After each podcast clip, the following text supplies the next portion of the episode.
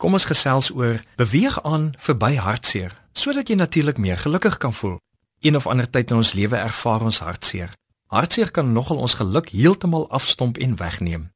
Jy kan hartseer voel omdat iemand jou gevoelens seer gemaak het. Dink aan die hartseer van 'n jong verliefde en die ander een wil net niks weet nie of sê jou af.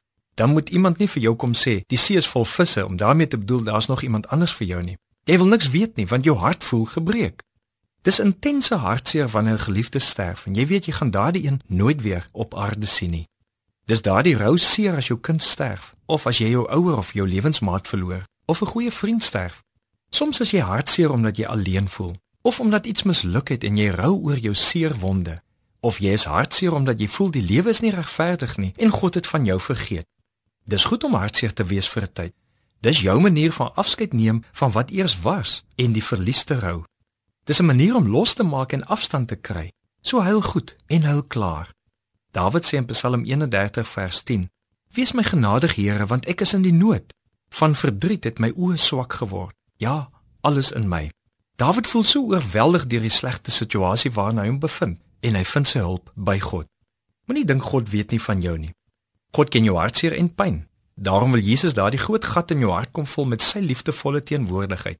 Nooi hom in jou pyn in Vra hom om in jou te woon en aanvaar hy doen want dis wat hy beloof om te doen. So stap 1 is om Jesus in jou lewe in te nooi sodat jou hartseer deur hom ook gedra word en dan begin die proses van verwerking van jou pyn. Leer aanvaar wat nie verander kan word nie. Verander dit wat wel kan verander, maar maak vrede dat sommige goed soos die dood van iemand nie verander kan word nie.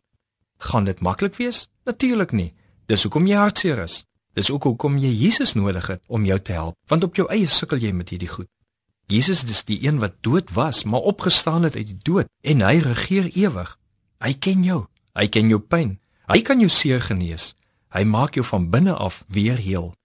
Solank ons op aarde is, gaan ons dikwels hartseer voel oor die pyn van een of ander verlies of van seer kry.